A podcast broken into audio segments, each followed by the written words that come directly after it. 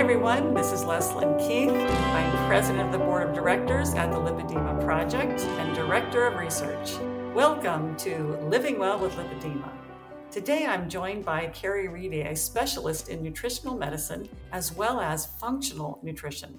She is a part of the Global Coaching Collaborative at Lipedema Simplified. Not only does Carrie like to share the science around health promoting food choices, but she also knows the importance of translating this into practical, everyday tips and tricks that make food as medicine a very manageable approach, no matter how busy life gets. So great to have you with me here again today, Carrie. You always have some wonderful information to give to our listeners. Oh, it's fun to be with you. I'm looking forward to a conversation today. Yes, and today I wanted to talk to you about you know, there are several conditions that seem to commonly occur with lipedema. Mm. And one of those is low thyroid or hypothyroidism. Can you talk about how this affects someone with lipedema or, you know, kind of the commonalities between those two conditions? Sure. So, again, you know, I think as we think about lipedema often not occurring in isolation, I did a bit of digging around not so long ago to really try and get an understanding of how often some of these, we call them comorbidities, but how often some of these conditions kind of come along together. And I found one statistic that said amongst the lipedema population, at around 27% of people experience hypothyroidism, and in another research paper, it said 31%. But I was thinking about that in terms of my own practice. And Leslie, as you know, I work with a lot of ladies with lipedema. I would say even more like 50 plus percent of ladies with lipedema experience. I, I, agree completely because I think it is so underdiagnosed. Yes. Well, lipedema is underdiagnosed and so is hypothyroidism. and, you know, in many ways, when we think about someone that has hypothyroidism, and just to explain that, that means low thyroid function. So it means that all of those things that the thyroid should be supporting and controlling are happening at a far more subdued rate. So, one of the key signs, I suppose, of low thyroid function is weight loss resistance. And so, when we think about that in connection with lipedema, you know, if you have both of those conditions at the same time, that's going to make any sort of weight loss endeavors much, much harder. Some other conditions that tend to, or other signs and symptoms of sluggish thyroid function or hypothyroidism is poor digestion, you know, constipation, end of the poor digestion tends to be really common with hypothyroidism. That's because everything in the body is slowed down. So the passage of food through the digestive tract is slowed down as well. And when that happens, we can end up with a lot of toxins that should be being quickly expelled from the body uh, being reabsorbed. And so we end up with, I guess, a more toxic type of environment that those cells are existing in. And we know from some more recent research that potentially with lipedema that there is more toxins sitting around in that extracellular matrix around um, those cells that then are creating inflammation and fibrosis. So you can see that there's potentially a connection there as well. Many people with low thyroid function have poor circulation, so they experience cold hands, cold feet. We know that circulation through the blood system and the lymphatics is really important for moving things around the system. But if that function is sluggish, then again, we're going to end up with more toxins potentially sitting around those cells. We end up with some of these other symptoms of low thyroid, brain fog, low mood, muscle cramps, muscle weakness, these sorts of things. And so all of these playing together, you know, if you get a lot of muscle pain, you're not likely to want to be moving your body too much because it's painful.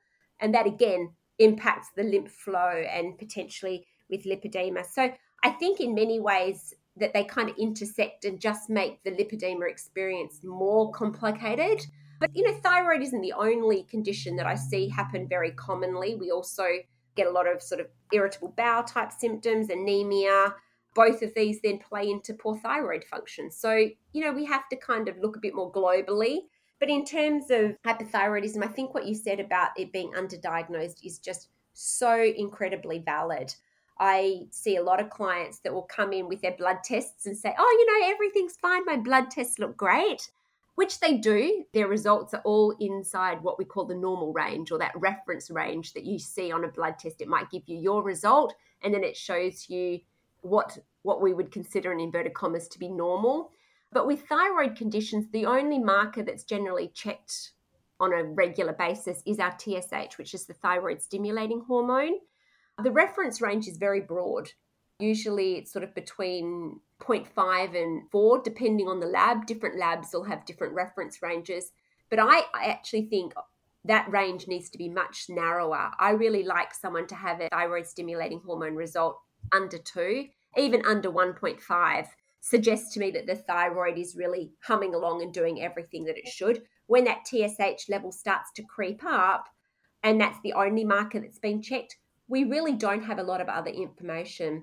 I suggest to the ladies that I work with going back to the doctor and just asking whether some additional thyroid markers can be checked. Some doctors are great at doing that. Some you do need to pay privately to get these other tests. But we really want to look at the actual hormone levels in the thyroid. So, looking at things like the free T3, the free T4, they're the actual hormones. Because the TSH is really just telling the thyroid how much hormone to make. We want to know how much hormones are actually being made because they're the bits that do the job. And we want to know what's going on there. There is another marker that's called reverse T3 that it's worth checking. It's an expensive test to do. Most doctors don't offer it, but it can be ordered privately. When our body is either unwell or we're not eating enough, our body likes to put the brakes on our metabolism and say, you know, you just need to slow everything down. We can understand when we're sick that it would be wanting to do this, Leslyn, because it wants us to slow down and not feel energetic so that it can work on that repair in the background. But when we're not eating enough, the body can also say, we're not eating enough. You need to save and reserve any energy that you have. So I'm just going to increase that reverse T3 to slow down your metabolism, to slow down the rate with which you produce energy, burn energy, which sounds like a good thing, but actually, in terms of weight loss, it can become really, really problematic. And so, there's a number of different underlying factors that can contribute to having low thyroid function. And we really need to tease out which particular aspect of that is going on for a particular person. I don't know about you, but most of the ladies I talk to with lipedema have a long history of dieting. And understandably, too, they've gone to their doctor and a doctor said to them, Oh, you need to lose weight for your health. But often, you know, that's not really the underlying factor. I mean, how many women have you had that have said their doctor told them to lose weight to eat less? It's so common. Right. And just what you're talking about, one of the biggest causes, I think, of hypothyroidism is repeated starvation dieting. Mm. And so you're eating such a low calorie diet in a desperate attempt to lose weight, mm. which I think happens often with our women with lipedema, that you then throw your body into this hypothyroidism because your body then becomes desperate to hold on to whatever weight it can because mm. it's afraid you're going to die of starvation. Yeah. So this I think makes it even worse that that symptom that women with lipedema have of being weight loss resistant. Mm. When you put the hypothyroidism on top of that, then it makes it even worse. Absolutely. And I think even that long term history of watching what you eat, and in all honesty, that's what we've been told to do. We're only doing what we've been taught over you know, yes. the last 30, 40, 50 years. Just eat less, exercise more, and you'll lose weight. And of course, we right. know that doesn't work with lipedema. But, you know, a, a frequent history of restrictive eating in terms of dieting, trying to lose weight, can leave us nutrient depleted. And our thyroids actually need a lot of nutrients. They need zinc, they need selenium, they need some iodine, they need a lot of the B vitamins and iron. And if we become deficient in any of those, it's going to make it harder for the thyroid to work as well. So, you know, I guess the bottom line to this is we really need to assess this in every single person with lipedema. We really need to understand how well their thyroid is functioning. And if we can optimize that, then it's going to make all of the other practices that they're incorporating, you know, whatever dietary regime they're following, you know, exercise, any of these other things far more efficient. And that's ultimately what we want to be doing is making the body more efficient so that we can get more benefits out of the practices that we're including. Yeah, and it's so interesting when you talked about the symptoms of low thyroid. I think that anybody listening right now who thinks she has lipedema or knows that she has lipedema she will notice a lot of these symptoms that can be associated with lipedema themselves, Mm. but they are very indicative of low thyroid. Things like hypersensitivity to cold. Mm. I mean, there's been several studies that have shown that women with lipedema seem to have lower tissue temperature. So that coldness and that um, low mood, there is actually a high propensity of women with lipedema to have low mood and depression.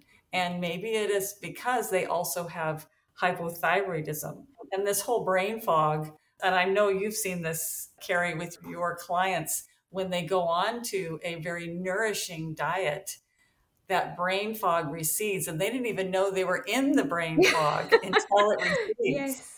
Yes. And low energy too, you know, just feeling like they have to be dragging themselves around and all of a sudden they say, Oh, you know what? I actually feel like I can get through the day without my afternoon nana nap or, you know, these other practices that they've just got into the habit of because their body's just really, you know, fatigued. And fatigue is probably one of the other really common symptoms of, of low thyroid function. And, and I know for myself, I have an autoimmune thyroid condition, but I so I have low thyroid function, and it makes such a difference when before I knew I had the condition to once I knew I had the condition and I was well treated.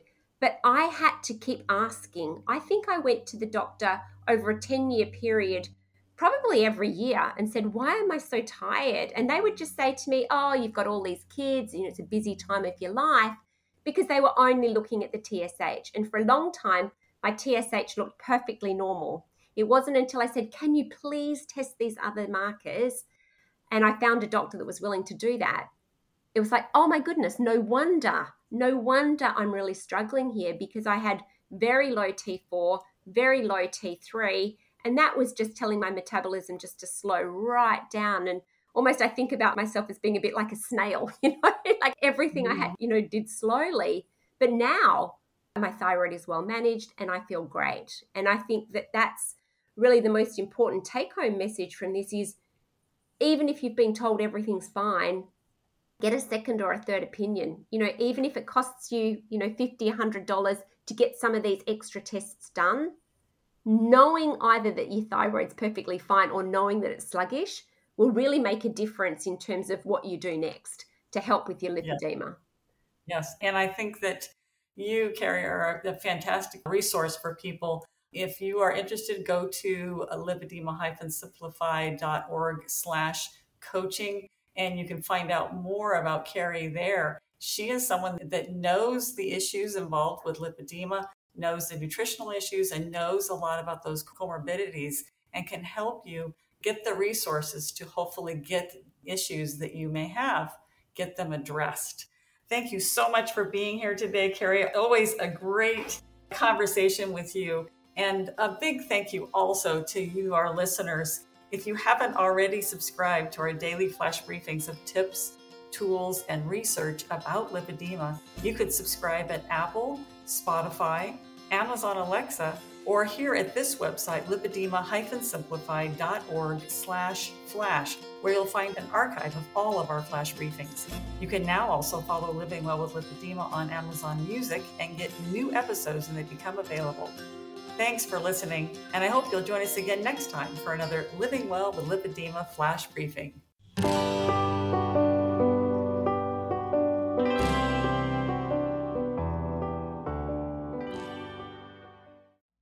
Hi there, this is Catherine Seo with a very quick and exciting announcement just to let you know our three day event, Heart to Heart, is coming up March 31st, April 1 and 2. Make sure you don't miss it. We have speakers coming from all over the world and an amazing schedule for interaction with all of the community. It's going to be spectacular. Go to lipedema-simplified.org and be sure to click the link to get more information. And we'll see you there.